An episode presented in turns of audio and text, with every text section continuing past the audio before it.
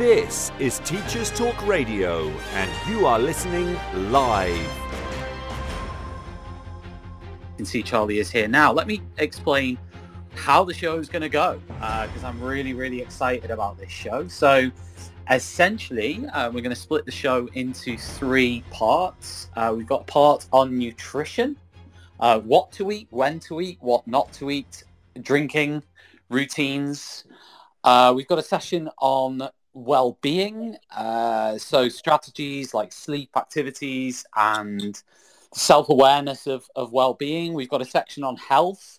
So how to stay fit, how to keep fit, whether we should run, how often should we run, how often should we gym, exercise, how often, when, what, how much. And interspersed between all of this, we have a opportunity to talk about Charlie's fantastic and amazing um, uh, event that he has taking place next month. Now, we're going to talk about this much, much more with Charlie. But I know that, that Lucy as well is going to pin that event to the space so we can so we can check it out and, and talk a little bit more about it as we go through uh, this evening. Charlie, are you there? I am. How are we doing, Tom? Good evening. I'm not too bad. And yourself? Good, good. Yeah, all good, mate. All good this end. Thank good. you. Good. It is. It's excellent to hear your voice. looking forward to this because I, I have a belly, Charlie, and I have been desperate to get rid of it um, for some time. So I'm hoping that by listening to you and by also uh, hopefully uh, talking a little bit about your event that you've got coming up next month too, uh, we can we can crack it, and I can become a fitter version of myself and a better version of myself. Absolutely. Um, so Charlie, before we start, can you give a little bit of background on who you are? and what you're all about. Yeah, yeah, absolutely. So my name is Charlie Burley. I am the teacher's health coach. Uh, I was a teacher for eight years, um, and I've literally just left the classroom f- fully uh, in January this year. And before that, I was part time for a little while, and then before that, I was full time. And essentially, I now work with teachers on their nutrition, their health, and their well-being. So this is such an individual thing. It can mean different things to different people. Sometimes it's related to their well-being in school. Sometimes it's related to weight loss. Sometimes it's related just to overall health and fitness. So different people have different journeys and different elements come into it at different times. But the one thing I'll say, and this will probably underpin everything we talk about tonight, Tom, is that it's such an individual thing. So when uh, when you inevitably ask me something about I don't know nutrition, a lot of my answers are going to be first and foremost it depends on the person. So it's all about taking someone and coaching someone through that journey because teaching is such a hard job and you know I struggled with my health, fitness and mental well-being as well during my time in school, you know, sort of culminating in anxiety and panic attacks and some other horrible stuff that happened. And now I kind of want to help teachers who are basically who, who are basically in the situation that I was in at one point before I kind of studied to be a nutritionist and looked at all this all this kind of stuff. So yeah, that's me in, in a nutshell, really. Super amazing, and obviously, um, you. I, I want to talk as well as we go through the show about a special event that you've got coming up next month. Can you just initially tell us a little bit about that? Yeah, absolutely. I mean, you know me, I'll, I'll ramble on for ages because it's something I'm really passionate about. But in an absolute nutshell, uh, on the 22nd of October, we are launching the first ever Rewriting Wellbeing, the health and wellbeing uh, for educators. Um, it's in London. It's an in-person event, and it's something a bit different for well-being. You know, well-being has clearly become this buzzword. It's on policies. It features on you know websites and stuff but really what actionable change happens in most schools and it's it's nobody's fault but it is everyone's responsibility. And it's a different kind of way to look at it. It's not just boring cpd and you know workshops for the sake of it. It's talks it's workshops it's sessions. It's a full day. You know we're going to be going from 10 a.m till about 4 p.m in the afternoon with brunch lunch all the refreshments but we've got all these little breakout activities planned. We've got all these times for you to network and chat to people. And it's basically about taking a practical approach to your health and well-being. It's not all theory. It's very, very practically practical, uh, practical based. Um, yeah and we've got people who are in the classroom. We've got authors. We've got all sorts of people. But like I said, I'll ramble on for ages. So uh, no, that's absolutely I'll, fine. I'll let, I'll let you cut we we will come back to it later. But it's on the twenty second of October. It's in London. It's at ETC venues. I've seen the venue. It's absolutely phenomenal. Mm. Um, it looks incredible. Um, it's and also you, you, you did mention there that, that that a large part of the event next month is going to be in support of education support, isn't it? Yes, yeah, I didn't mention that part. Yeah, so it's a non-profit event. All proceeds are going to Ed Support. It's a charity and an organisation that I wish I knew about when I was in the classroom, and unfortunately, I didn't until after I'd kind of gone through that process myself. But they yeah. do incredible, incredible stuff. They do support for teachers, uh, emotional health, mental health, even financial, supporting teachers with their families, all sorts of different stuff, connecting them with different agencies. Um, they're amazing. Fantastic. And you've got Andrew Cowley, you've got Kimberly Wilson, Jem Foster, uh, Holly and Jenny from Alfresco Learning, you've got Simon Bolger, you've got, oh my goodness, you've got everyone there. You've got your ambassadors there, you've got Tommy, Tommy TikTok, you've got um, Kira, Kira Classroom. Uh, goodness me, I know some of these people. Fantastic. Um, now, the the event in London, it's on the 22nd of October. Now, obviously, we're going to come back to that event, and we have pinned into the show tonight. If you're interested or you're based in London, or if you know someone who's based in London who's interested in you know nutrition health well-being um, reducing teacher workload all those different things then definitely pass that link on to them i've pinned it to the space so maybe just save it in your inbox or wherever and then later on you can forward it on to anyone who you think might be interested in that now let's crack on charlie with my first batch of questions for you because I'm sure some of this will be covered at the event next month. I'm guessing because you've got a nutritionist there mm-hmm. um, who's one of your main speakers, so I'm sure they'll be talking a little bit about um, what we're going to discuss tonight. But I wanted to ask you, um, first of all, with teaching, it is quite tough, isn't it, to be able to stay healthy because we know that, you know, you come home and you're knackered and you just want to eat and binge and watch whatever and eat pizza and switch off, right? What's your answer to that? I mean, what if you're that teacher who's stuck in that rut of most nights of the week, you come in, you go to bed, and literally you're eating a burger on your pillow, and then you just fall asleep, right? What's what's your solution to that? I'm, I'm laughing because I've definitely done that before. Yeah, um, 100%, and it felt so good. But, yeah, but yeah. what is the solution? honestly, if you are someone who is, you know, you're coming home, you are having takeaways more more often than not, or you're grabbing quick food, you're actually in a in quite a good position. And hear me out with this: you don't need to change as much as you think you need to change, but you do need to change it for longer than you think you do. So what I mean by that is actually you can start with the low hanging fruit. You can start by keeping your dinners the same and just adding in a couple of snacks from fruits and veggies. You can start by looking at just increasing your protein at your breakfast. Maybe you add in a bit more veg with your lunch. You don't sort of throw out your your lifestyle in favor of I don't know a meal plan that you found on Google because it's never going to work. You this needs to fit around you. This needs to be your approach. And, and often people really sort of taken aback when I say you don't need to kind of start from scratch. People think, well, every time I do a diet, and a diet's a word that I don't get on very well with. Every time I do a diet, I need to clear out the cupboards. I need to get rid of it. The fact is, you tried that probably from you know if this applies to you, you probably tried that ten or more times in the past and it hasn't worked. So clearly, doing it again isn't going to be any different. So what we need to do is we need to take your lifestyle as it is, your nutrition. And when we talk about diet, for me, you know, diet comes from dieta and a few other sort of translations of it uh, French and Latin and, and whatever. And that basically, once upon a time, meant a way of life, a way of living. So when I talk about diet with my clients, I don't talk about just food. I talk about getting up and go for a walk. I talk about your sleep. I talk about your stress management. All of that for me is your diet.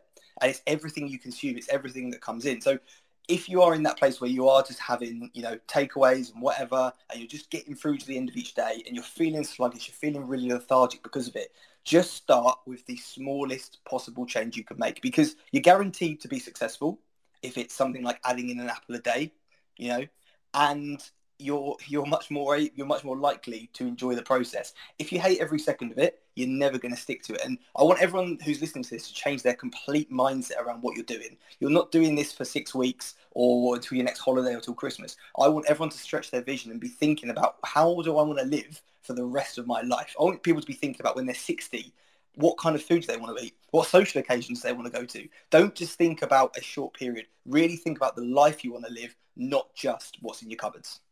Super. Now, uh, coming on to what is in the cupboards for a second, and I know that's literally complete opposite to what you've just said, but is is I mean, what are the big, what are the best things to eat and what are the worst things to eat if you want to A, be healthy or B, lose weight? Mhm. Okay, so I'm going to focus mainly on the healthy side of things. Um, I'll touch on weight loss very, very briefly, but in terms of health, quite a few. There's a few general sort of guidelines, not not food rules, but general guidelines that anyone can follow for the most part, unless you obviously have a specific dietary requirement. Weight loss is a slightly different thing, which I'll, I'll come to in a sec. When it comes to being healthy, again, you need to enjoy it because we're talking about mental health and physical health. I would never wish, and I've been in this situation myself, and I would never wish someone to be so focused on their nutrition and their food that it then impacts on their mental health and their relationship mm. with food. I've, I've done that. I've been there. It's not a nice place to be. And I've also been at the other end of the spectrum. Generally speaking, a few guidelines around being healthy. We all know fruits and veggies are great for us, but I don't think we realise quite how good they are for us. A few key roles of the fruits and veggies, and I know I'm going to bore people with this, but they are amazing. They, they genuinely are amazing. The first one is that they fill you up.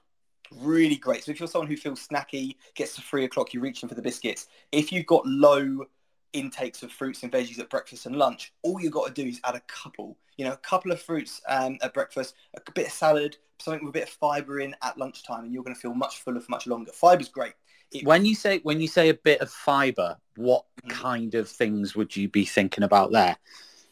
So to keep it really, really simple, obviously not all fruits and veggies are high in fibre, but if you are eating a range of fruits and veggies, you're much more likely to be bolstering your food into uh, your fibre intake. But even things like oats, you know, and wholemeal bread, things like that, there are lots of different high fibre foods. I've got sort of lots. But is wholemeal is wholemeal bread bad because it's got carbs in?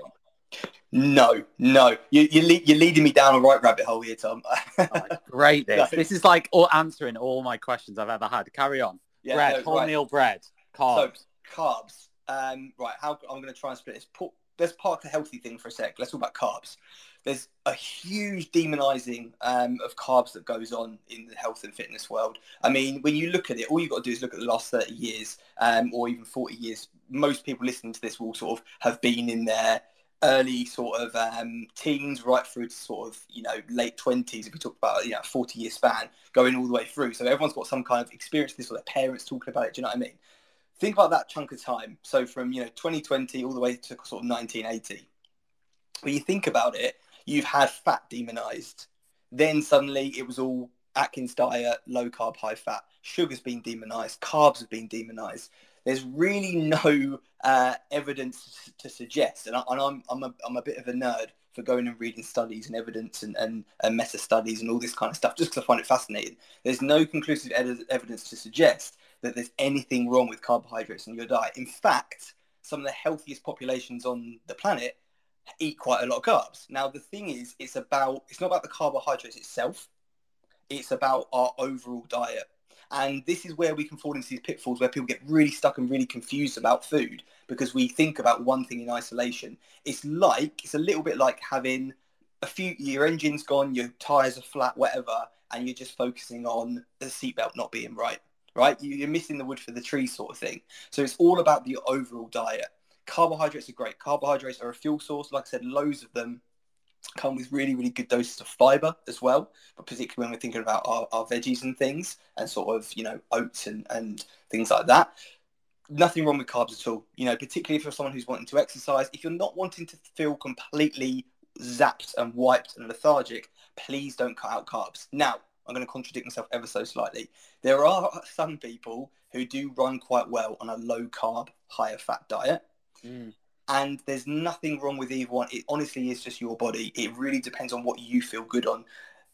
If someone is trying to shove low carb down your throat or you know, low fat down your throat, they're probably going to try to be selling you a book. To be honest, Tom, people who honestly, people who will people who say that there is a yes or a no with nutrition are probably trying to sell you something at the end. Honestly, because the, answer is, like I said at the start, it depends. It depends on the individual. It depends what they feel good on. This is why I work one to one with people. I don't do any group coaching with my clients because I wouldn't be able to give them the advice they need in a group setting.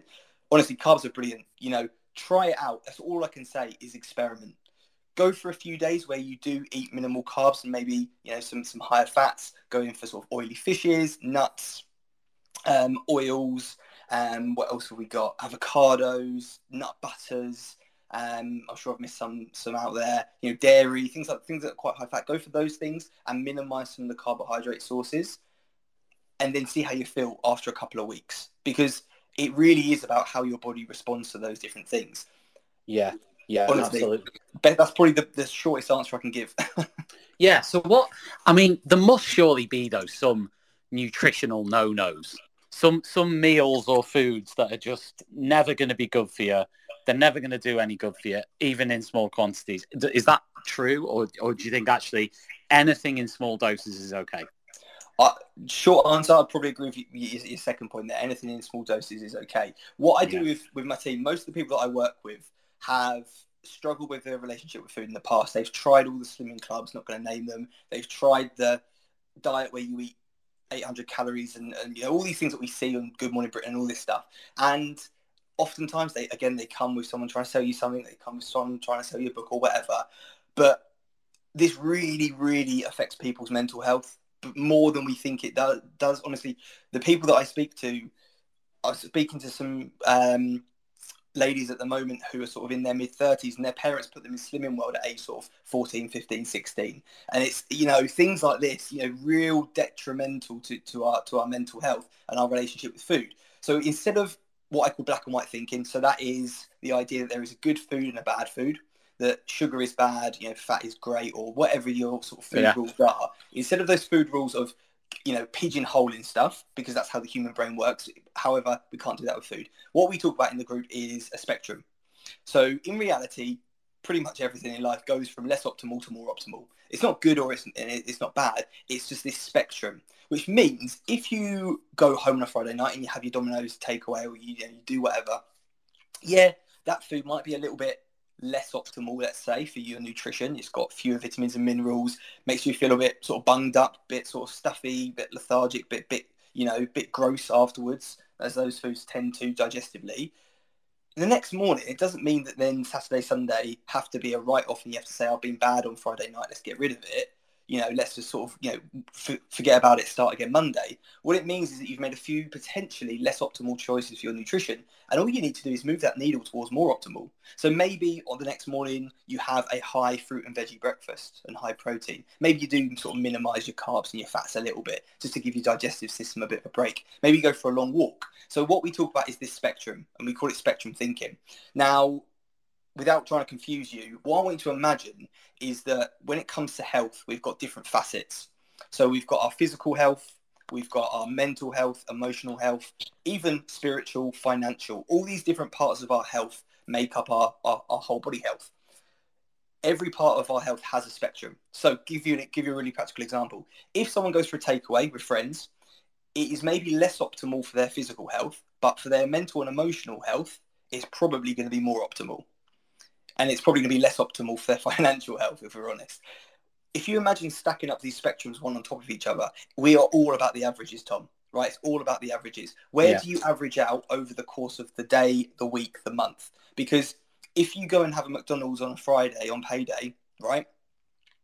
Does that mean that you're an unhealthy person? No, you've, you've had one McDonald's. Is McDonald's a, a, an unhealthy food? You can sort of debate this a little bit.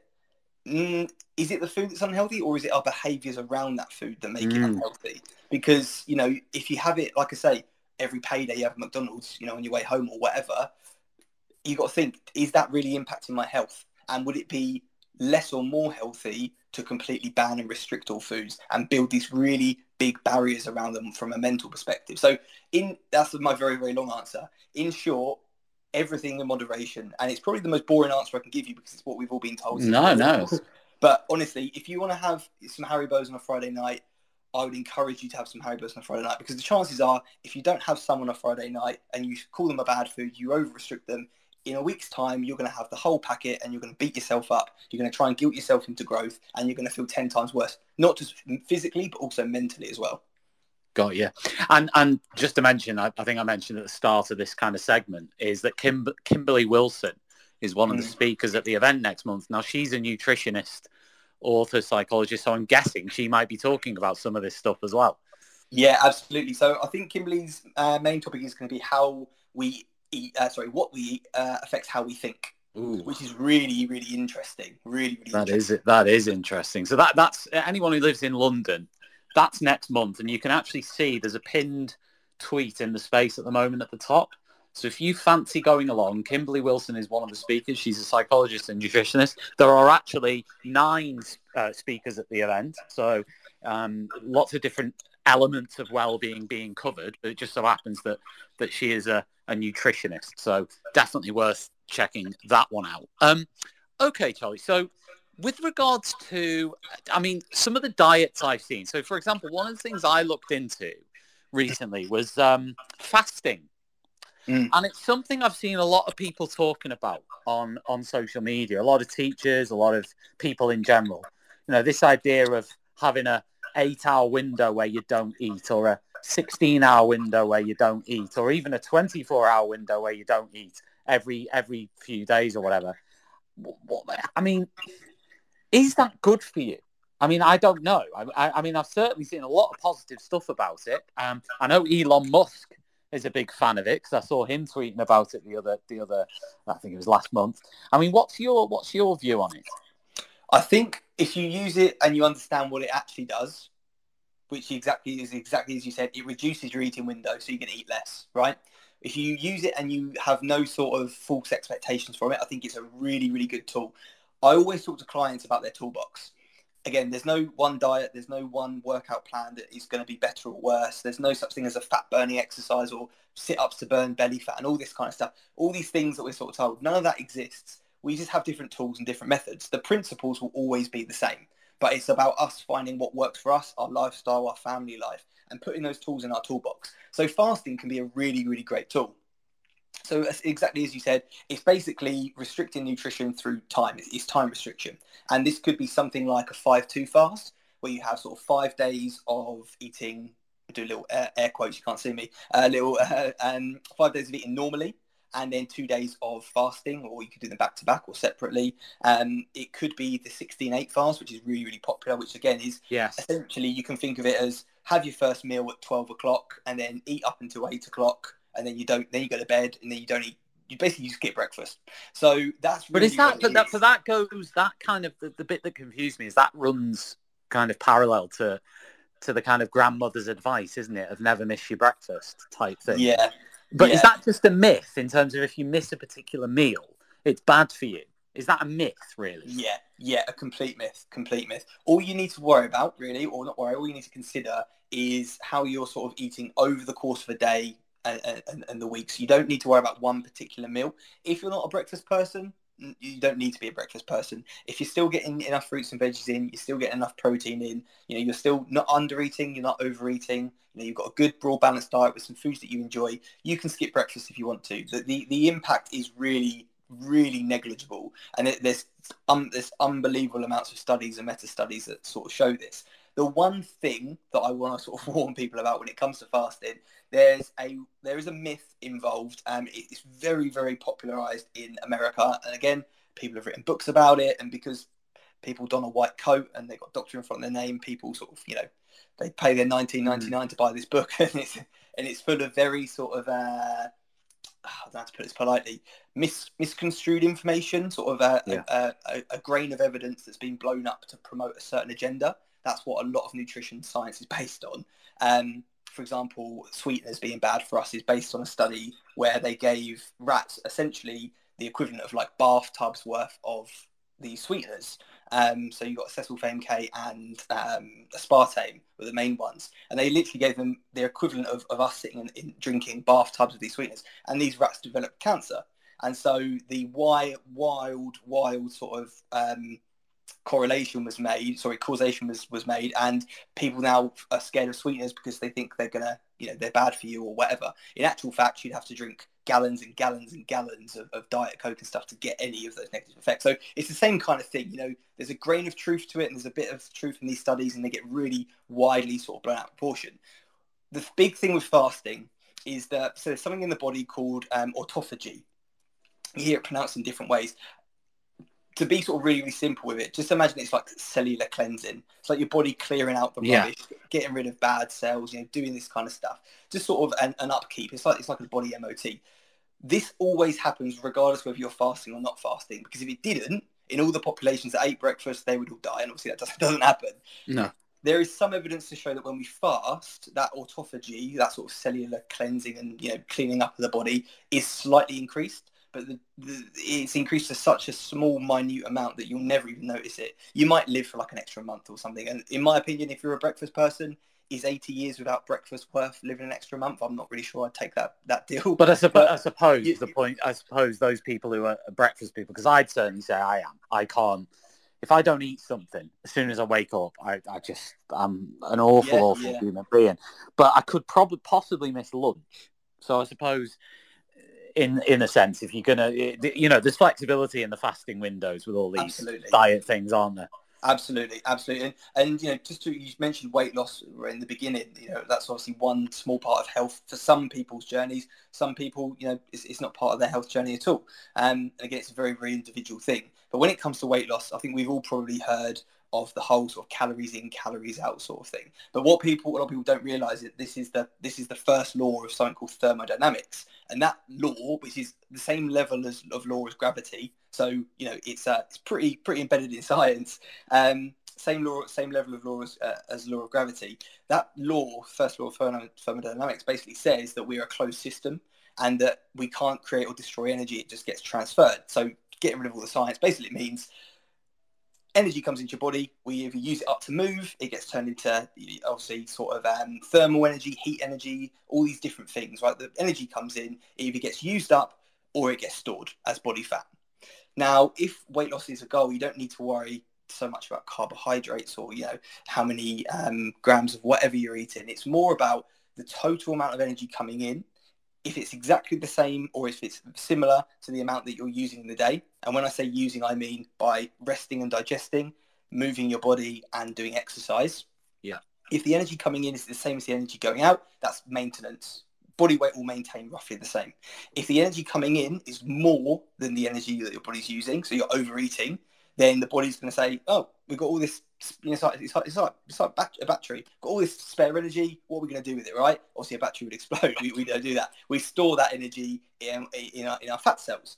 And then if the energy coming in is less than the energy going out, so basically you're under eating, and you're doing it in a healthy way, hopefully, then you'll lose weight because basically the energy coming in is less than what you need. So the body's going to go right. I need I need to now get energy from somewhere else. What have we got available? Oh, cool. We've got this stored energy that we that we saved from later on, and then we go and tap into that, and we we lose body fat, which is what we're talking about when we Yeah. lose body weight. But what about what about? So does that when you say energy, does that tie into calorie counting? yes, Is that is that That's basically what that's about? yeah. So Because talk about the, the, energy, my my question to you would be is, you know, we mentioned about wholemeal bread, for example, earlier. A Mm. single slice of wholemeal bread might be 100 calories, Mhm. right? So, whereas I don't know, a whole packet of um, tomatoes might be, I don't know, less. You know, Yeah. you could eat like cuc- a whole cucumber or something. That sounds really dodgy, but a whole cucumber yeah, yeah, you know, and and actually that could be less. So my Yeah. point is, what what you know, surely that does matter with regards to carbs if you're calorie counting, or do, or is it just a case of mix it up and and you, because for me, I I usually can last longer without eating if I eat if I eat say beans on toast for lunch, Mm. right? And I've tried to. I had a bit of an argument with someone actually a bit ago about this. I tried to I tried to suggest, which is true, that some Premier League footballers, like I think it was Jesse Lingard and someone I can't remember who it was actually, said they said about eating beans on toast Mm. um, for lunch, and I thought, what Premier League footballers? Um, but I'm guessing that's to do with the carbs and to do with the fact they've been training all morning and they can get away with it. I mean, Mal- Michael Phelps is a good good example, isn't he? I mean, he was a notorious one for stuffing his face with burgers and whatever. But you know, his body was like Charlie Burley's. As he thinks it. Not at the moment. back in back in the triathlon days, maybe. Um, Yeah. But no, no, no. You make a really good point. I think, to be honest, when we're talking about the calories, when, when I was talking about energy, that is that is calories. You know, the the um, unit of, of measure of, of energy is of of food energy is calories or, or kil- kilocalories to be more specific. And one calorie is the amount of energy it takes up to uh, takes to heat up one gram of water by one degree. That's how they measure a um, kilocalorie. If you want a, a, fact to sort of really under underwhelm people at a dinner party with, uh, calories came from uh, sort of locomotives and stuff. And discovering, you know, this unit of measure came from is linked to trains. Again, very underwhelming uh, fact there that you might want to share with someone, or you, you might not want to.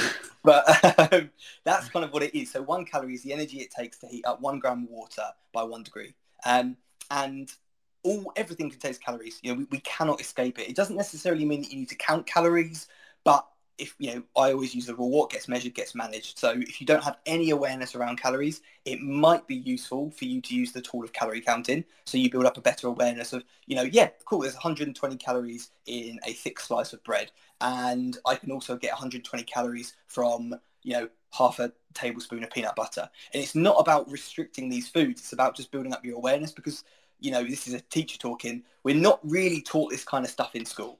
And these are life skills that, you know, lots of us haven't really developed. I know that I think it's year one, they have sort of a bit of a science unit on this and maybe year four or five. I'm, I'm not sure off the top of my head. Um, but we're not we're kind of taught the eat well plate which again isn't really great because protein's tiny on that plate. And we're yeah. sort of taught the food pyramid and we're taught kind of taught a few things but again it's not really clear and we're not really sort of fully fully immersed in, in what we need to know. And more importantly in eating behaviors and eating skills which is a different thing entirely. Most people don't chew their food enough. Most people don't have a drink of water with their food. Most people don't put their knife and fork down between bites. All these little things that we're not really taught. Um, and, and, and you, Tom, are part of the same generation as me. I was always told, clear your plate.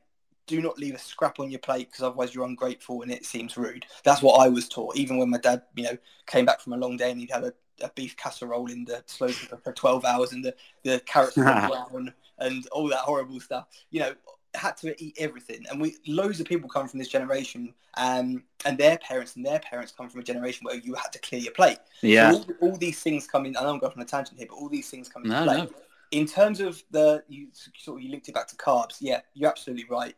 You need, uh, in my opinion, everyone could do with building awareness around what is in food, but like I said before, I would really rather everyone enjoyed their diet, enjoyed their life, you know, nobody wants to live to be a certain scale, uh, uh, weight on the scale. Yeah. You know, and, and to be honest, the measuring scales are a terrible way to measure health and a terrible way to measure even weight loss progress um, because they don't show you your body fat. They show you all sorts of different stuff, which is a topic for another day. But I'd really, really implore people to in, eat what they enjoy, moderate the things that we know we need to moderate, you know, you, you, could ask anyone to, to put on a graph what is what's healthy food, uh, what's healthful food, and what's less health healthful food, and we can all do it, right? We know what we need to moderate. We know what we can eat in abundance. It's it's about us looking at our behaviours and our mindsets around food, rather than the knowledge of what to and what what to eat in abundance and what to minimise. It's much more about the behaviours that we have around those foods. Yes, I mean, I'm just looking at, and my worst enemy is sweets. If I could eat a whole packet of sweets every day, I would buzz off it. And actually, I used to. I mean, if I go back to kind of like in my twenties, I would, and not not every day, but I would quite happily smash through a full bag of Haribo whenever, easily. You know, after after school, after work, oh, I'll get a bag of Haribo, and I'll hmm. eat my way through it in like five minutes. Uh, bag of whatever, and then in the last few years, um, I think COVID um, wrecked me because I think I just spent too long sat on my bum, mm. um, and that wrecked me. And then I've never really recovered from that.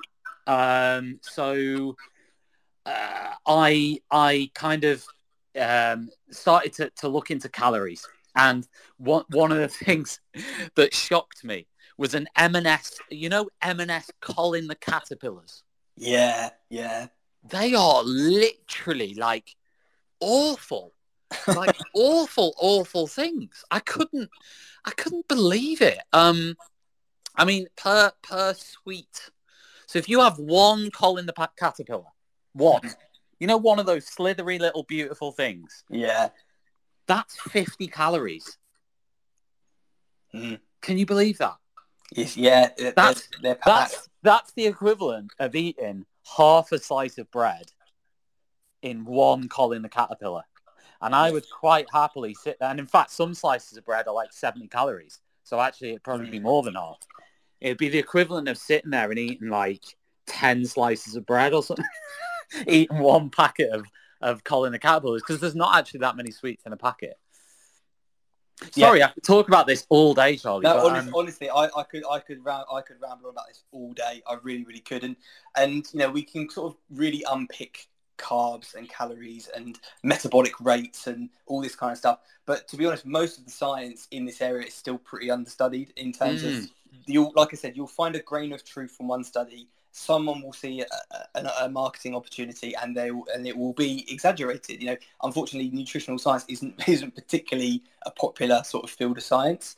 Um, so that you know, there is still there is still a lot of unknowns, absolutely. And I think for me, when I work with clients, it is more about their relationship with food. Like I said, their mindset of food and their behaviours around food, because most of us don't have those skills. So if you've got someone who has quite a poor relationship with food, you know, they their eating skills and their behaviours around food aren't great, and you're telling them, well, what's your metabolic rate? How many calories have you burned on your five minute walk? What's your Fitbit saying? You know, check your heart rate, check this. You know, how many grams of fiber have you had, like to, to, to the T? That person just needs to look at their behaviours and their mindset around food. They don't need to worry yeah. about about the, the calories and the metabolic rate and all this malarkey. That's not what they need. This person needs help with the psychological side rather than the nutrition side. And I think that gets lost on a lot of people. You know, yeah. it's, it's quite easy to, to, to talk in terms of like I've just done in terms of facts and numbers and this and that because it's it's you know it's quite a tangible thing for some people. The psychological not quite so easy to tackle. It's not yeah. it's it's not the field that lots of people want to talk about because you know, it's uncomfortable and it's quite a personal thing for a lot of people. But honestly, that's where most change needs to happen with people. Yeah, absolutely. Uh, Giselle has messaged in saying one of the courses we're offering in our academy is the science behind nutrition. I'm excited to use this information and create discussion questions for our kids so that they can start thinking about their health early on. Fantastic. Um, well, uh, let's. I want to move on to exercise in a minute, Charlie. But mm. before we do that, I should remind everyone that if you want to message in a question or a comment, then just hit a the tweet button on your Twitter and use the hashtag TT Radio and just post a question. Maybe tag in TT Radio as well if you want at TT Radio 2022 and we will pose that question to Charlie. Alternatively, you can push the little button on the bottom left that says request to speak if you're brave enough. Of course you are. And you can ask Charlie a question in person and we can discuss it on the show. So if you want to do either of those things, then feel free to do so. Um, also a reminder that in our kind of pinned uh, tweets at the stop, uh, at the stop, at the top of the space, we've got um, a uh, a, and uh, th- we've got information about the event you're running next month, Charlie, which mm-hmm. is in London. It's at the ETC venues uh, in central London, and it looks absolutely phenomenal. You've got nine speakers. The event title is Rewriting Wellbeing. Uh, you've got Kimberly Wilson, who's a nutritionist. Um, uh, Andrew Cowley, who some people may know, um, very well known on, on the topic of well-being, teacher well-being in particular. Uh, Jen Foster, um, uh, who is, well, I think she's She's a very significant figure on Instagram, actually. Could be wrong mm-hmm. there. I think she is.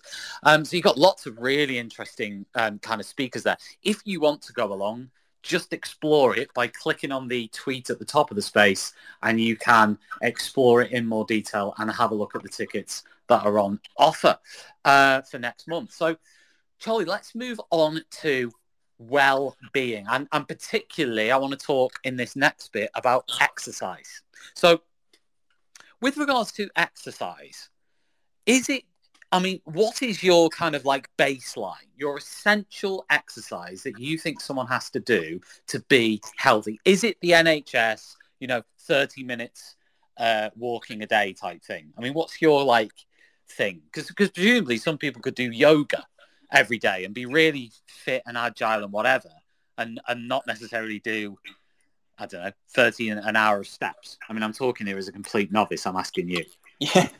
No, no, that's absolutely fine. So in terms of what people know, people know sort of the, um, like say, 30 minutes of exercise um, and the whole sort of idea of getting your 10,000 steps in. Now, the whole 10,000 steps thing actually came from the 30 minutes of exercise. So what they did is they worked out that if the average person with your, your typical sort of day job then went and did 30 minutes of movement, so not really sort of strength based or, or weight based um, movement, but like you know walking, running, whatever. That their their daily steps would be something like ten thousand steps. So that's where the ten thousand steps thing came from. It came from that thirty minutes of movement. Now for me, with teachers and busy, hectic lives, obviously the, the bottom line is always going to be do something that you enjoy. Now it doesn't mean that you're going to enjoy getting up in December to do it. it doesn't mean that you're going to enjoy every single second. But like I said in the very, very beginning, if you don't enjoy the process, you're never going to stick to the goal. It doesn't matter what the most optimal exercise is. Doesn't matter, you know, what, what your, your PT is telling you. If you if you have a PT, for example, and you hate it, it's not going to work out long term, is it? So you've got to find something that you that you do genuinely enjoy. Now, with my clients, what we tend to start off with is just looking at increasing the general movement. So we don't talk at all about exercise because for a lot of people, exercise drums up these. For me, it drums up horrible memories of freezing, completely freezing um, outside secondary school PE. I've never been very sporty, to be honest. Um, you know, not picked for the first team, standing there, freezing cold, getting a rugby ball thrown at my head when mm. I'm shivering. That's what exercise drums up for me. Running yeah. laps, running laps in the cold, um, doing the bleep test. You know, really horrible memories or it drums up memories of me of, of my mum talking to me about these two clubs that she used to go to. She used to go to something called Fat Club, which was essentially slimming like a slimming club, and she used to go to Keep Fit, and she hated both. And she never stuck to either. So mm-hmm. that's kind of when I when someone talks to me about exercise, it drums up these horrible feelings of something that I don't want to do. So we talk about movement and training. Movement is your general general day to day activity. It could be park again steps is a good way to think about it but it could be parking further away from the front of the shop just so you've got to walk a little bit further. It might be you know leaving the basket the washing basket at the bottom of the stairs so you've got to go up and down the stairs a couple of times. Just different ways to increase your movement. If you've got a phone call do you sit on the sofa or do you you know go for a quick walk around the garden whilst you whilst you're well i was going to ask you actually so sorry to cut across but standing is that mm-hmm. a good thing to have standing desks and stuff like that yeah, I mean, I have, I'm standing at my, my standing desk right now. The only reason really that I get it is because I, I get very tired when I'm sitting down for a long period of time, which nowadays I, I do a lot of laptop work. Um, and back pain for me, it helps me be less hunched over. So there's yeah. a couple of sort of physical benefits to it. In terms of sort of general health, you know, you, yeah, you can link it all in together. If you're sat there and you're someone who's got very rounded shoulders, you might get neck, uh, neck pain, you know, tension, all these other sort of bits and bobs that come from sitting. So standing desks, yeah, I, I guess has a sort of link there as well. Yeah, yeah, because I, I read something about it. It actually counts towards your, you know, your uh, kind of exercise is, is just standing, you know, a standing desk type thing. If you're standing instead of sitting, it's it's better for your actual. Yeah, I, know, I guess, yeah, yeah. I, I, you know, when when I'm not on calls and I'm just sort of typing away or I'm creating something for you know social media i'll have my music on and i'll have a bit of bit of a dance and whatever. So i you know i guess you do have a bit of, bit of movement. I know you can get those under desk treadmills that you can walk on yeah. and all these other things. But you know yeah, I, I, guess you do it's, it's just about how much you move. And you know if if you're someone who ever does have has done a very restrictive diet yeah. you'll see how the body adapts to a very restrictive diet because like i said you've got such, such a small amount of calories coming in you will fidget less you want to sit down more, you'll feel tired, more tired. Whereas if you have got a good, broad, balanced diet, you're getting enough food in, you're going to feel like a bit, you know, a bit more bouncy. You, you're going to want to dance when the music comes on. You're going to want to sort of fidget a bit more. And there's quite a lot of sort of studies that show that correlation with, you know, lower calorie diets and basically fidgeting less. And so in terms of the movement, go back to that. For a lot of the team, I noticed that particularly if they're a bit of a sit-down teacher, um, and I've, I, you know, when I went through my career, I was, I think I was probably every teacher under the sun. But mm. if you're a bit of a sit-down teacher who does like to sit and teach from their desk, and you're trying to increase your movement, the easiest thing I can say is, is just stand up to teach, and you'll find yourself sort of, um, I want to say gesticulating, but I don't know if that's the right word. Is, is that the right word? Moving your yeah, hand? Yeah, yeah, yeah. Um, don't really use that word very often. No. So yeah, you know, you find yourself sort of, you know, gesticulating, talking a bit more with your hands. You find yourself pacing in front of the board. You know, now sort of we, are able to move around the classrooms again fully. You know, you're, you're walking around the classrooms, going to different groups. If you are a standing teacher, you are going to just generally move a lot more You know, you'll notice things like you do get a bit, little bit less back pain. You will feel like you've actually got a bit more energy because you are moving around. You, your blood is pumping, the oxygen is going around your body. So just standing more. There's a couple of things that you can do in the classroom that are sort of, um, or in school that are really useful. I used to lo- be a really big kind of daily mile. So there was a big initiative, and there's a few similar ones. But essentially, it was take your children out playground that, that equal a mile, and I think it was sort of like 20 minutes of walking or so. Of course, it depends on your class depends on the day, all that kind of stuff. Maybe you could split that up into two chunks of 10 minutes throughout the day. Little things like that, though, they get a brain break, they get some movement in.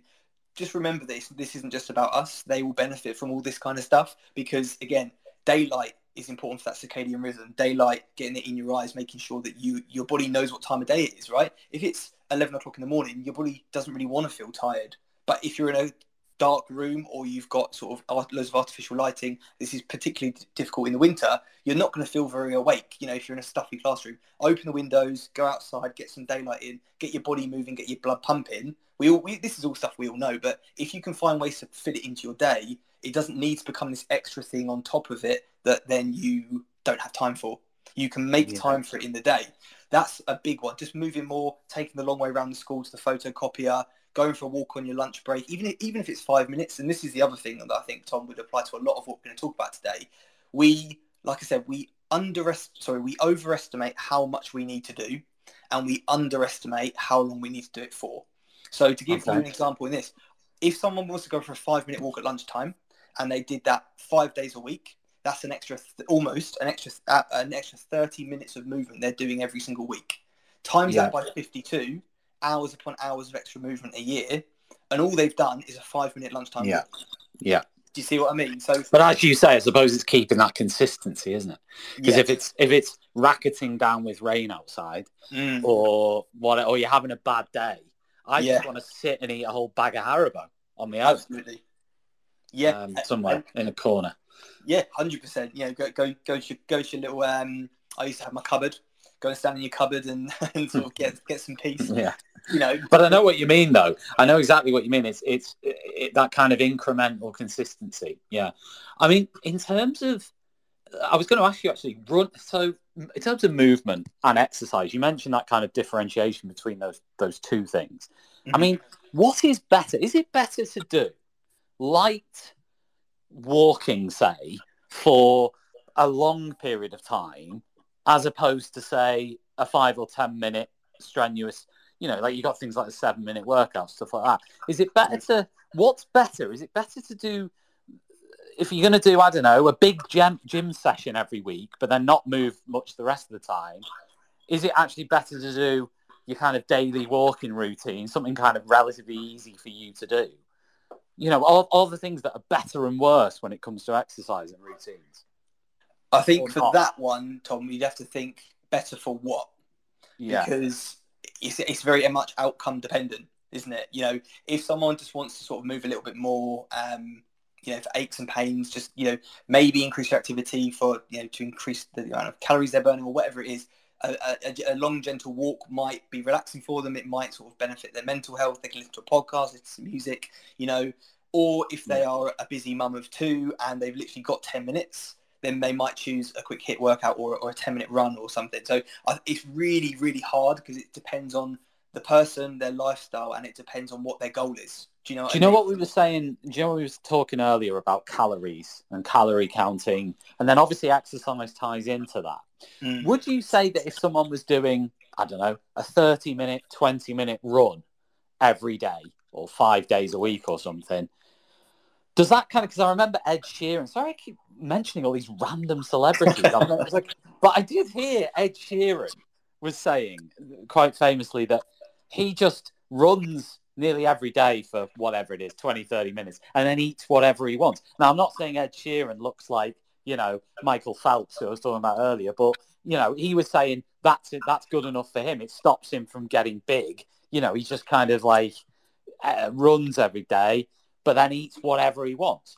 Because presume obviously when you run, you're burning a lot of calories off. So do you, do you does that does that strength should that strenuous exercise build into your calorie counting? Should you give yourself a bit more of a free pass if you do the exercise, or does it not work like that? No, it absolutely does work like that. So essentially, there, there's sort of four main ways. I'm gonna probably probably got that wrong. Probably three main ways. Let me try and count them out. that, that, our body uses energy. So, like I said earlier, it's the the resting and digesting. So that is your BMR, your basal metabolic rate. So basically, if you imagine Tom, if you lay down all day, you would burn those calories just through your brain, digestion, all that stuff. That's your BMR. Yeah. Then you've got what we call your um, your NEAT. So this basically means non-exercise activity. So walking, yeah. basically walking, fidgeting, standing up, stand, sitting down. So you've got what you eat, what you burn at rest, what you burn just moving about. Then the next biggest one is what you burn digesting your food. So this is called the thermic effect of food, basically digesting your food sort of thing. Um, and actually processing the food. So it's strange, but the energy in your food, some of that is used to actually just to break it down and to process it.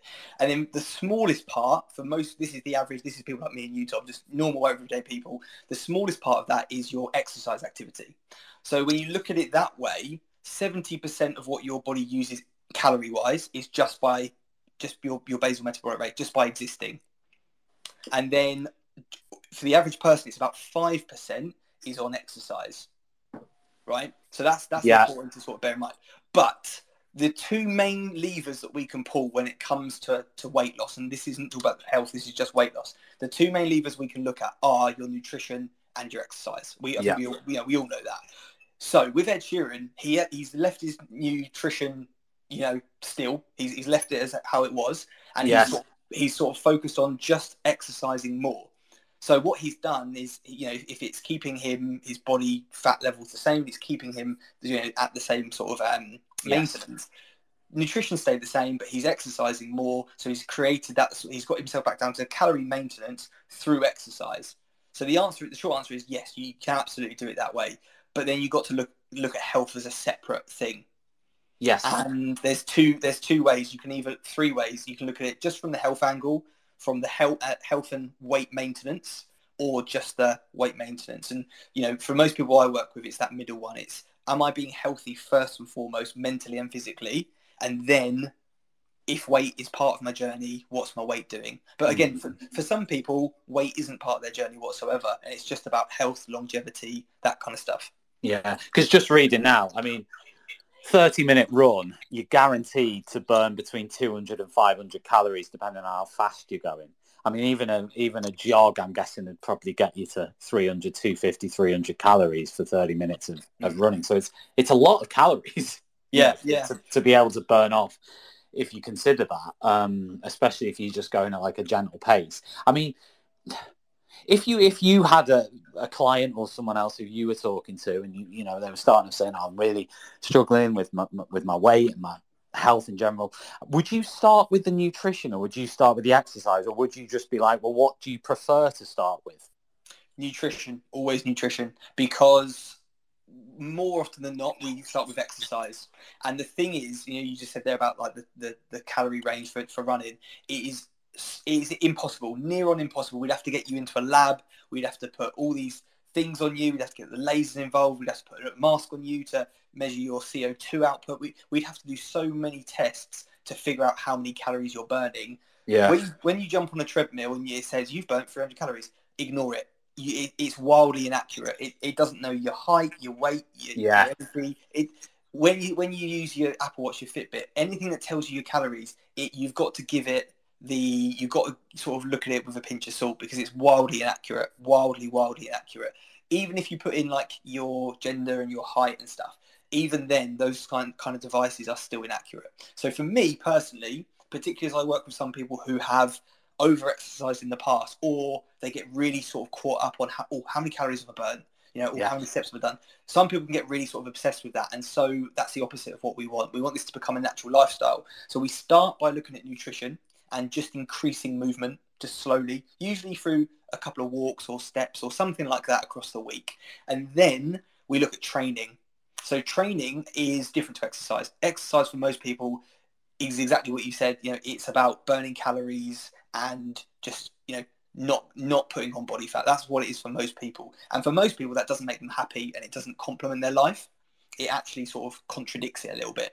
So what we do is we look at training Training is something that's purposeful, it's positive, it's progressive. Training means that you set yourself a goal and you build in levels to get there. It, it gamifies it a little bit, becomes Yes. a game, and you really enjoy the process. For example, if someone wants to get stronger, doing HIIT workouts is probably not going to build strength. Going and doing re- resistance training with bands or weights or body weight or something like that is going to build strength, muscular strength. And you can set someone, right, this week you're going to lift six kilos. Okay, two weeks time, let's try and lift eight kilos. And it becomes this positive game.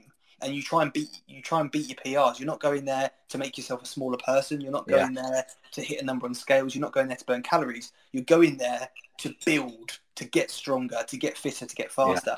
And honestly, the the the the benefits to someone's mental approach when they're thinking about movement and training instead of exercise and calories is is transformative. It really, Yes. is.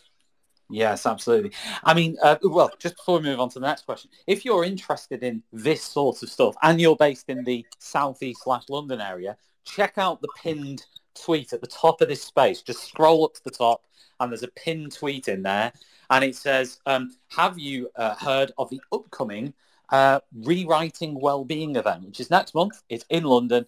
It's on the 22nd of October. It's next month. Don't miss it. Uh, it's at the ETC venues in London. You can find it on Eventbrite by just searching Rewriting Wellbeing. Charlie himself will be there, along with nine other expert speakers, and also lots of his ambassadors will be there too. So it, it sounds, and the venue, I've seen the venue, and it is literally like the Rolls Royce of, of venues. So it's absolutely amazing. Um, so don't miss it. Check it out. Click that Eventbrite link on the on the tweet there.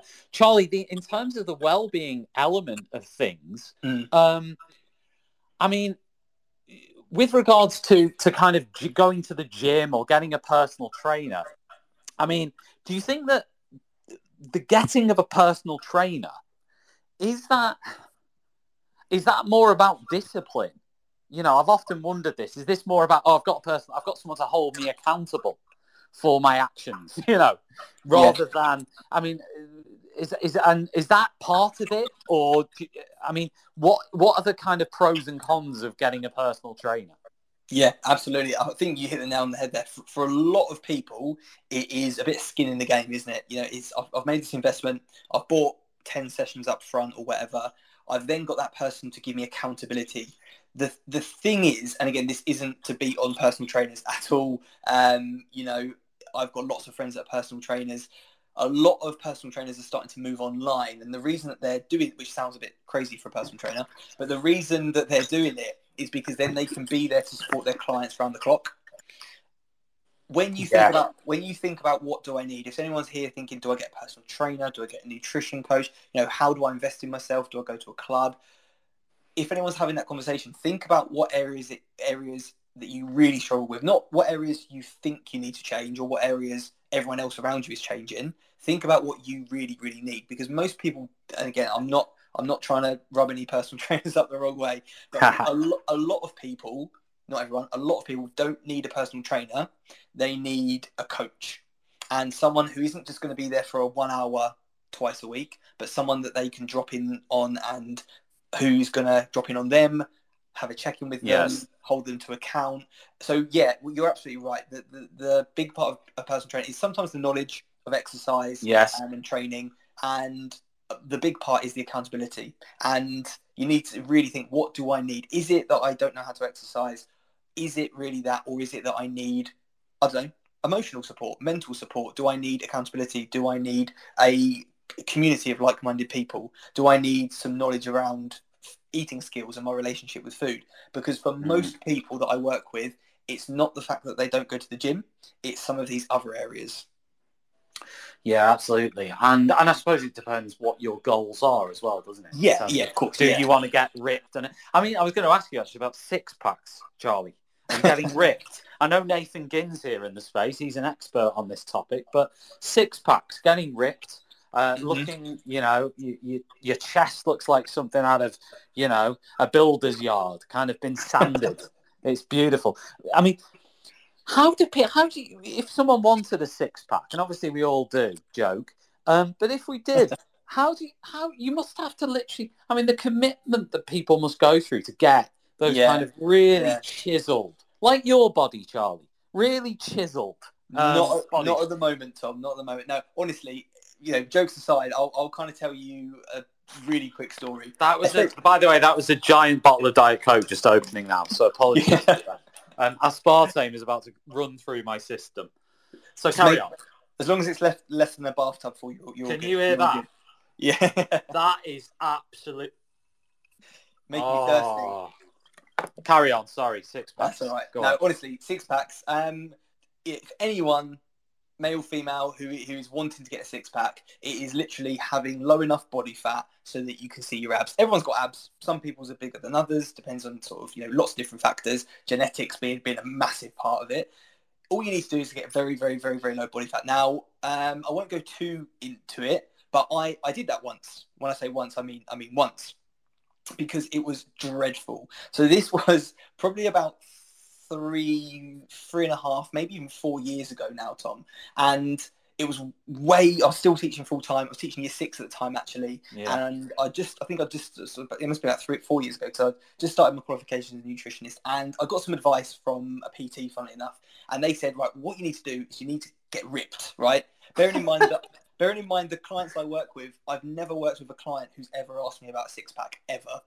But this person, Well, you have now because I've just asked you about it. yeah, yeah, yeah. There you go. There you go. Um, Not that I'm a client, but anyway, carry on. yeah, and he, he said, you know, get six pack. So I went on a unbelievably restrictive diet for 12, um, 12 weeks. And this is where a lot of my sort of empathy with people who have tried restrictive things comes from. I was miserable, absolutely miserable Yeah. to the point where, and this can happen if you really over restrict, the your, your body doesn't prioritize your facial muscles, and this doesn't get spoken about enough Oh if my you go god. on an extremely an extreme crash diet, right? Thinking about sort of lots of models in kind of the 90s and the noughties, you have that sort of gaunt Yeah, like a. Kate Moss style. Yeah, you have that gaunt face, and it's because actually some you have such little energy in your body that you it will it won't prioritize the contraction of some of your facial muscles, so you get this real gaunt look Oh, even you know, even more so than just because there's not enough fat on your on your face basically. That um again without going into too much detail i didn't didn't have a libido for six weeks um to the point where it became alarming because you know it makes sense biologically if you don't have enough energy coming in. What's the point right?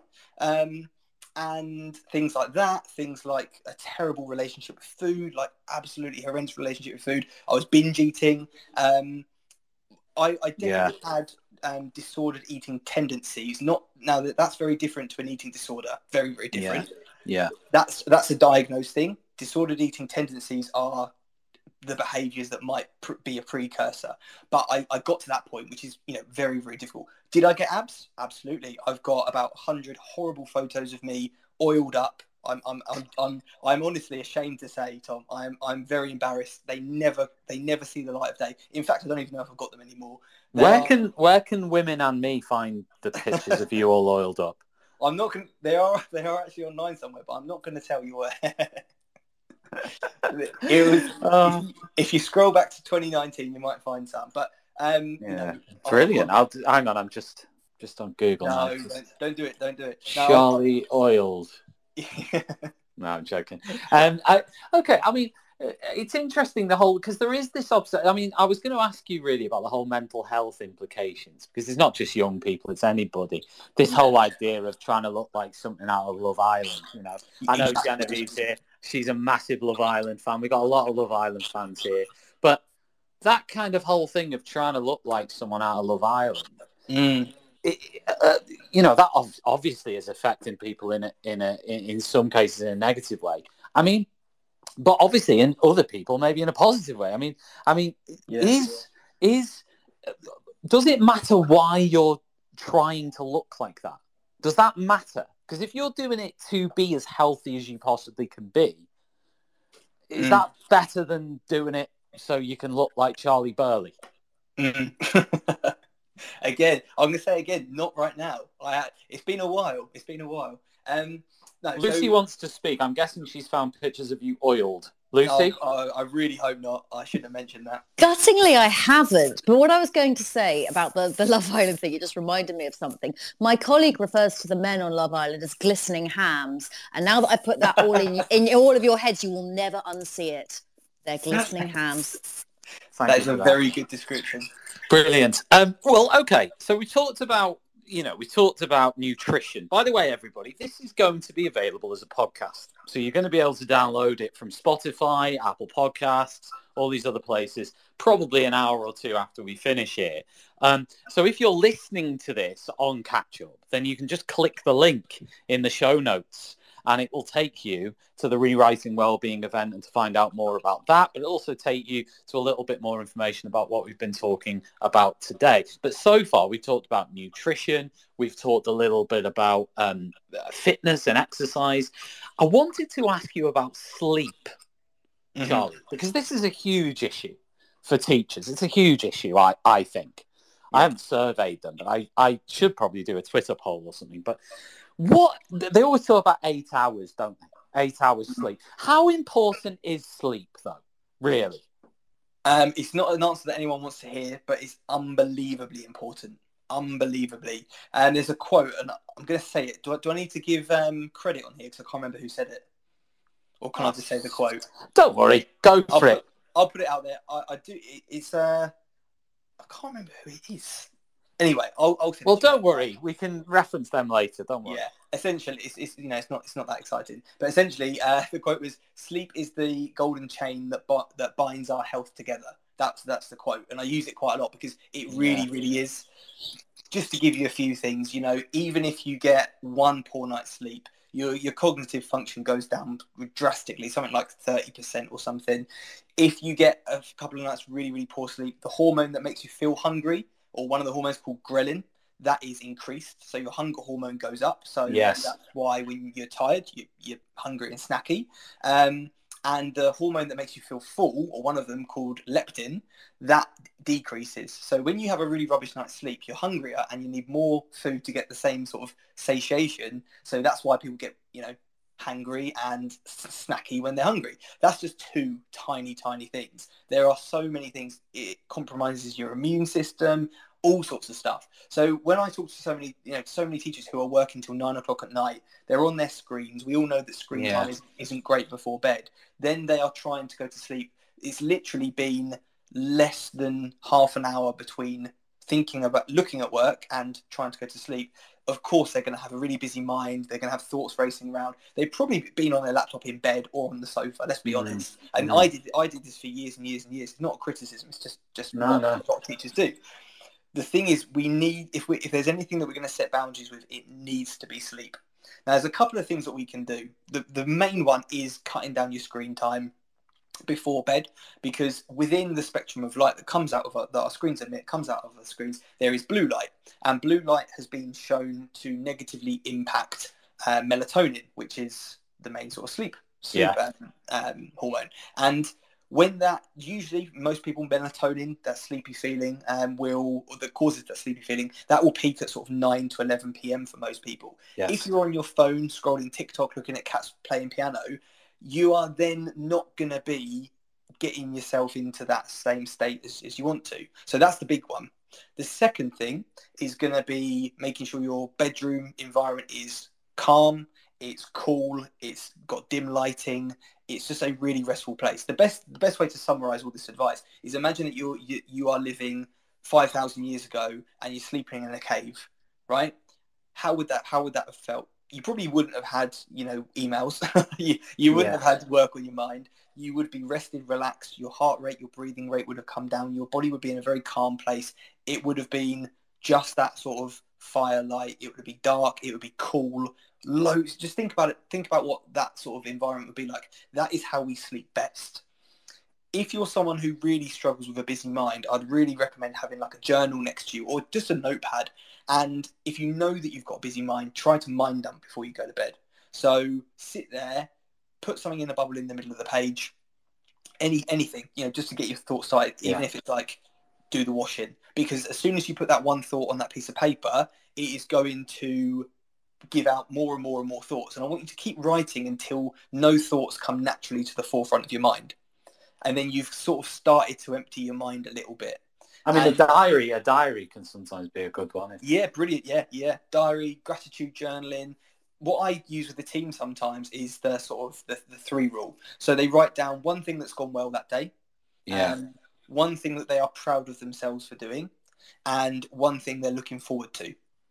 It's really because we all have this negativity bias in our minds that draws our attention to the to the bad things in life and the things that have gone wrong in that day and that child's behaviour and, and you didn't you acted this way and that you know wound them up and this that and the other and that person looked at you and someone drank your milk in the staff room and all this other stuff.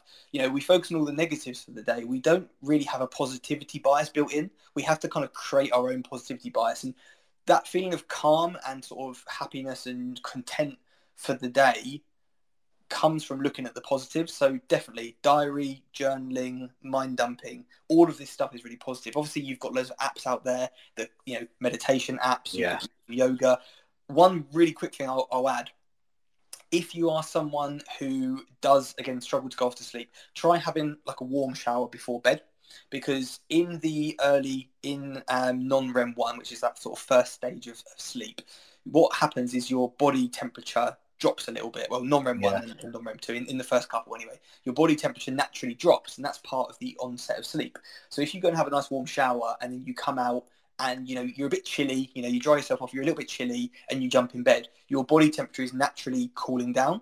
yeah, So you can sort of almost, it- this isn't quite scientific, but you can almost jumpstart that sort of cooling process, if you like, by having a nice warm shower and cooling yourself down. A perfect temperature for the bedroom for most people would be once you get out of the shower, you need to jump in bed. You know where you're just a little bit nippy, you're a little bit cold, you just need to get in bed. That's a good bedroom temperature, which is a lot cooler than most people have their bedrooms. Most people don't have fresh air, and most people have a bit of a stuffy environment. Mm. Yeah, no, that, that makes perfect sense. Loads of fantastic advice there because, I mean, in terms of in terms of um, napping, Charlie. I mean, Mm. some teachers will come in, and they're, they're, they're- I mean, I I was terrible at this, um, but you know, uh, at various points I've been terrible at it. Not all the time, but coming in relatively late. You know, I don't know, six, I don't know, whatever kind of Mhm. time, and then going straight to bed for like, I don't know, an hour, hour and a half, and then waking up, and then you go to bed late, and then you, you know, you get up really early again. Um, is napping any good, or is it not? So for most people, if they come home and they have a nap, it's so basically to give you a bit of context, we've got this circadian rhythm. So it's kind of this rhythm, natural rhythm of the day. It will be things like when your concentration is the highest, when you feel hungry, when you're again, like I said earlier, when you're supposed to naturally feel tired, when you're supposed to feel alert. So that's this kind of cycle that we all have. And if you get a good night's sleep, or you know, you you know, it doesn't even matter if it's a little bit shorter, but you've got a bedtime and you've got a wake time. Your circadian rhythm's pretty well circulated. Now imagine that going in and napping in, in the, particularly if it's sort of 6 to 7 p.m., which is quite late in the day, it's a little bit like putting in like a mini sleep, isn't it? So you're sort of, Yeah. quite, you, you, you're potentially going to impact on that circadian rhythm a little bit, and that might then in turn affect sleep. Now, if you are genuinely that tired, it might be worth just sort of bringing your day forward a little bit and then going to sleep at sort of eight o'clock or you know rather than napping it Yeah. might be worth just getting a really um a really early night. In terms of how many hours we need there's a that whole eight hours or so you know yeah it's eight, it's eight hours isn't it? Um is, is, is a is a bit of a myth to be honest. Now everyone's going to need different amounts of sleep depending on their body but we have these things called sleep cycles and you can imagine that they run in sort of like um 90 minute cycles so sort of hour, hour and a half. If you think about when you need to wake up in the morning say i'm going to try and do some maths now it's been a long time since, since i did any maths. Uh, say that you need to go you need to wake up at six o'clock in the morning. If you work back in hour and a half chunks Yeah, you, you'll figure out what time you need to go to bed. So if you want to get seven and a half hours sleep or nine hours sleep, for example, which roughly obviously gets you in the in those hour and a half marks, you can figure out what time you need to go to bed. And I'd really encourage everyone to add maybe an 45 minutes to an hour on top of their sorry 30 to 45 minutes, half an hour. Um, on top of that or earlier than that so that you've got time to get in bed, wind down, put away your phones, get some screen free time, have a chat if you you know if, if you if you're with anyone, read a book, do a Sudoku, read the paper, yeah, whatever you do, something without screens because that's going to really help you wind down. And that's that's what I say with clients. You know, that's what I generally advise. Some people will feel amazing on six hours sleep. Some people will feel terrible on nine hours sleep. So it, it's it's such an individual thing, Tom. Yeah, absolutely. And I mean, I was going to ask you as well about lie-ins. Are lie-ins bad? You know, if you get to like Saturday morning, Sunday morning, and you end up lying in till like 10, 11 a.m. or something, if you're lucky enough to be able to do that. Is that good to catch up on the sleep or to laze around or what? Yeah, yeah. I mean, have you ever had that lie-in where, you know, let's say you're normally getting up at six o'clock. Have you ever had that lie-in, Tom, where you get up at like 10, 11 and you just feel like you haven't slept? I haven't had one of them since I was about 21 or something. I mean, Oh, I, right. just, I just wake up at 7, 8 every day, whatever Yeah. I do. You're I mean, I can go back to sleep for a bit, but um, Yeah. usually I can't actually. You're one of the unlucky ones. Yeah. I feel like I I am mean, I feel like I'm a 75 year old on here talking to you, Charlie. If I'm honest, I'm feeling. You're making me feel. As this goes on, I'm feeling. Oh, doddery bladder. You know what I mean? Like Yeah. waking up three times a night to go to the toilet. It's like, Yeah. how old are you? Do you know what I mean? I'm, I'm supposed to still be young. I You think- said before we were the same age. I refuse to believe that. Look at our pictures, mate. Look at our pictures. I, I think I think we all uh, we all age differently, and I, I think with the uh, yeah, that's a with diplomatic way of saying it. But carry on. yeah with, with the toilet thing. I think that happens earlier than we all we'd all care to admit, really, doesn't it? to, to be honest, we all happens younger than we think. Um, but yeah, what we need to imagine is that circadian rhythm, right? At the moment, let's just say your circadian rhythm is your wake up time, your zone of waking up is around six a.m. Right? If you then snooze until, or you go back to sleep till nine a.m. or ten a.m. It's like we've taken your body and we've switched time zones by three or four hours. Think of it that way because you've taken that circadian rhythm, thinking of it like a dial, and you've Mm. twisted it three or four knocks to the right. It's almost like you've woken up in a different time zone because your body is used to waking up around 6 a.m. It does it five days a week. It's really, really used to it. And now suddenly it's waking up at 10 o'clock in the morning. So that's why we can sometimes feel a bit groggy because our circadian rhythm is just out of whack. And then we don't feel as tired on Saturday night. So then we stay up till one o'clock. And then we're trying to go to bed at 9, a, uh, 9 p.m. on Sunday night, ready for school on Monday, and we can't get to sleep. So then we don't go to bed, we don't fall asleep till 2 o'clock in the morning, Sunday, no- Monday morning. We have four hours sleep. We feel terrible on Monday morning. That is such a common thing for so many of us because because we work so hard during the week. We we need we we, we are knackered. We feel like Yeah. we need that sleep. But oversleeping might actually be doing you a bit of a disservice, um, and and you might be doing yourself short by sort of oversleeping. Yeah, and then obviously you've got different things. Like when I was in, um, when I lived in Spain, you know, I was teaching over there, and obviously their time clocks are completely different. They start at about nine a.m. say Mm. in school, whereas in I don't know Britain it might be eight eight fifteen or something, and then they we finish later. You know, I finished at four fifteen teaching. Um, so by the time I got home, um, and then obviously they go to bed later. I mean, Spanish people tend to they don't start going out till midnight on a Friday night. Do you know what I mean? and then like fr- like in the week, probably their bedtime's like midnight, even for like little kids and stuff. So Mm. for me, what I'd do is I'd have a nap. I'd come in six thirty or something. I'd have a nap till eight o'clock. I'd go out for my dinner, and then I'd be awake till at least midnight. Um, I mean, I know Lucy lives in Portugal, so sh- she'll know all about this. I mean, I don't know if the Portuguese are quite as like that as the Spanish, but they probably are. Um, I, I'll be honest, I loved it, but um, it probably wasn't good for me. You know, long term. Yeah. I don't know. Probably wasn't good for me because I was I was knackered. I mean, in terms of in terms of teacher well-being, you know, we always talk about workload and stuff, which is Mm. obviously completely a massive, massive issue. Mm. Um, but what uh, things that a teacher, I mean, and obviously there's things we could talk about reducing workload for teachers all day long.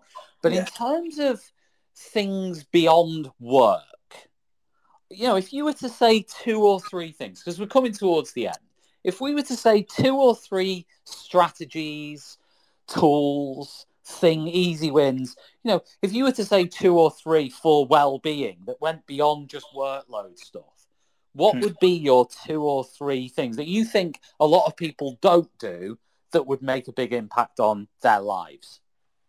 Phew, that is a question. Trying good, to pick, trying to pick two or three. It's difficult. It's difficult, isn't it? I, I would say, um, and it's it's kind it's kind of leading on from what I said earlier. So I, I tell you, I'll give that give that to you as number one. So number one is going to be again. These are all going to probably relate back to your mindset and perspectives rather than a, like a practical tool. Yeah. The first one is going to be you need to change less than you think you do, but you need to change it for longer. So, for example, if you are sitting there thinking, I need to leave work every day at four, I need to get down the gym five days a week, and I need Yeah. to eat chicken, broccoli, and rice four meals a day, you, you don't. You don't need to do all of that. You need to do less than that, but you need to Yeah. do it for longer than you think you do. Right? That's going to be number one. And that kind of, I'm going to, I'm going to cheat here. That kind of ties in with the perfectionist mindset. As teachers, I'm just talking from from experience here. We love to do a good job. We just it feels great. You know, to do a good job feels brilliant, and and we want to get everything perfect. And unfortunately, for one reason or another, our personalities, uh, the fact that we like to please, the fact that we are maybe conditioned by teaching. here. We're always observed, aren't we? We're always analysed and evaluated. Yeah, We you've got to be on your toes all the time. That's, yeah, that's yeah, and we, we apply that to our own health and well-being. So what we do is we treat it a bit like a lesson observation, where we're trying to get everything right all the time. And when we don't get it right, even though as teachers day in day out we're preaching growth mindset, every teacher I talk to will admit, you know, quite openly and laugh about it that they probably don't have the best growth mindset themselves, and they give up quite easily when it comes to their health and well-being. So that's kind of two for one on that one. Um, the second one, oh, this is difficult. This is difficult. I would I would say don't go it alone. Don't go it alone. And this that's not a plug for my for my coaching program. No, no, no. That is honestly tell a friend, get your sibling involved, tell a parent, tell your partner. Don't try and do it by yourself. That's the other thing that teachers try and do. We we want to we want to be able to do it ourselves. It, it feels good, and I'm I'm I still struggle with this, Tom. Still to this day, I try and do everything by myself, and you can't. You can do anything, but you can't do everything. Right? Yeah. Really, really, really important to remember that. Really important. You need someone to hold you to account to say, hang on, you said you were going to do this. Like, come on, let's go for that walk. You need support. You need a support network. So no matter what it is, whether it is helping you to cut down how much you're marking, whether it is to leave work early that day, whatever, and that's a common, a bit of a cliche, isn't it? You know, have one day that you leave early. It is a good idea though. You know, it is a good idea. Whatever it is, get people around you to support you in that journey. So don't do too much to begin with. Do it for longer. Get people to support you in your journey. Oh, number three. Uh, I don't know. What else have I? I'm trying to think. We could given two. I mean, I didn't say you had to do three. You can just give Yeah, those two. two will do. So, I mean, interesting enough, we've had we put out a poll on the sleeping thing. Lucy did anyway. Thank you, Lucy. Um, less than five hours, thirteen percent of respondents so far. Six to seven hours a night, seventy percent of respondents so far, and uh, eight plus hours a night, seventeen percent of respondents so far. Sixty-seven votes in. Um, the poll is pinned to the space, by the way, if you want to have a look at it uh, or answer it yourself. Uh, Mr. Alex has responded by saying for the last few years he's had two hours sleep a night. That's Wow. even less than Thatcher had. wow. That's yeah. Good I mean, God. I mean, if that's true, I have no idea how any... I'll be honest with you, I don't know how people function on kind of four, five hours. no, no. sleep. I'm um, I'm I, I'm putting off becoming a parent because I'm terrible without sleep.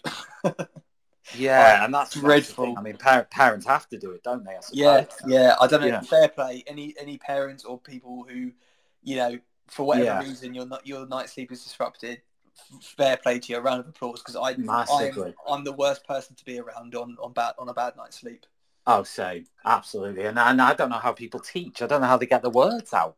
No. you know, and properly, cognitively. It always it always confuses me. Listen, Charlie, we- we're, we're coming towards the end, mate. It's been absolutely fantastic. You have literally divulged so much knowledge. I'm sure the people who've been here since since the very start are feeling absolutely empowered in terms of everything you've told them. Certainly I am anyway. I've picked up so much from what you said. If you've missed some of this, it'll be available on Spotify. Just search Teachers Talk Radio on Apple Podcasts or Spotify or whatever you use for your podcasts, or even go to ttradio.org and, and go to the listen back page on there and you can find this. It'll be there probably by the end of tonight. Um, so if, if anybody you know might benefit from this, you know, they could listen to it on the commute in the morning. So send them the link over. But certainly for me, I've, I've gained a huge amount of insight. Now, before we go anywhere, I'm just going to, at the top of the space, uh, Charlie, one last opportunity for you to tell everyone about this amazing event you've got happening next month. So again, I'll try, I'll try and summarize it, but I, I could honestly go on about it for ages because it is, it's an incredible, incredible event. And I'm not just saying that because we, we put it together, but it's the first ever health and well-being event for educators, first of its kind. It's called Rewriting Wellbeing, and that sums it up. It's not about, you know, some sort of you know paying lip service. You know, here's a here's a policy to look at. You know, here's you know here's some nice soap for the bathrooms. Here's some some cupcakes in the staff room. All things which are appreciated. This isn't superficial. This is actual rewriting what your well-being means for you and the things yeah. that you are doing for yourself and your staff. So it's, it's an all-day event. It's 10 a.m to about 4 p.m. It's in London. We're going to look after you. We've got brunch, we've got lunch, we've got teas and coffees throughout the day. We've got a panel of nine amazing speakers. We've got Andrew Cowley, who I don't think needs any introduction, author of and Wellbeing Toolkit and, and numerous other things. Amazing um, speaker, consultant. We've got Jen Foster, we've got Kimberly Wilson, we've got Lenise Brothers, we've got uh, Dan McFarland from Mr. Mac Making Memories, we've got um, the guys from Alfresco Learning, we've we've got amazing, amazing lineup, and our team of ambassadors from um, EduTwitter, um, from the Teachergram, all the online spaces. Um, they're going to be coming as well. So there's a chance to sort of meet and greet people that you probably know, you probably met um, online, or you've at least watched their content and stuff. Um, and it's just going to be amazing. It's not a boring, stuffy CPD session. It really, it really, really is interactive. It is immersive. Bring a friend. Um, you can grab 20% off with the code teacher20, which I think I'll share with you, Tom. Um, yeah. The the so that's T that's T E A C H E R and then the number twenty. Yeah, all one word. Teacher twenty. Um, you can grab twenty percent off your ticket there. Bring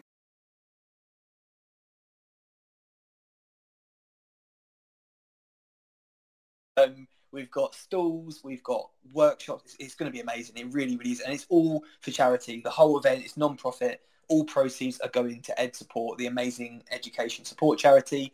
Um, and yeah, I think think I've summed it up there, Tom. Superb. And if you want to check it out, it is pinned to the top of this space. And if you're listening back as a podcast, the link will be in the show description or the show notes. So you'll be able to just click that on whatever device you're listening on and you can find out more about it. And if you listen to any Teachers Talk radio shows at the moment, you'll hear a special message from Charlie about it on every single show. Um, amazing, Charlie. So listen, thank you ever so much. And uh, we're gonna we, will let you know when everything's published this end, so people can listen back. Um, thanks everybody who's joined live. Um, special thanks to everyone who's, who's, who's popped in tonight. We've had a lot of listeners um, coming in and out, and we've had a, some listeners who stayed the duration. So thank you if you're one of those listeners um, as well. So Charlie, thanks very much, and to everyone listening, goodbye and good night. You've been listening to Teachers Talk Radio. Tune in live and listen back at ttradio.org. We look forward to hearing from you next time on Teachers Talk Radio.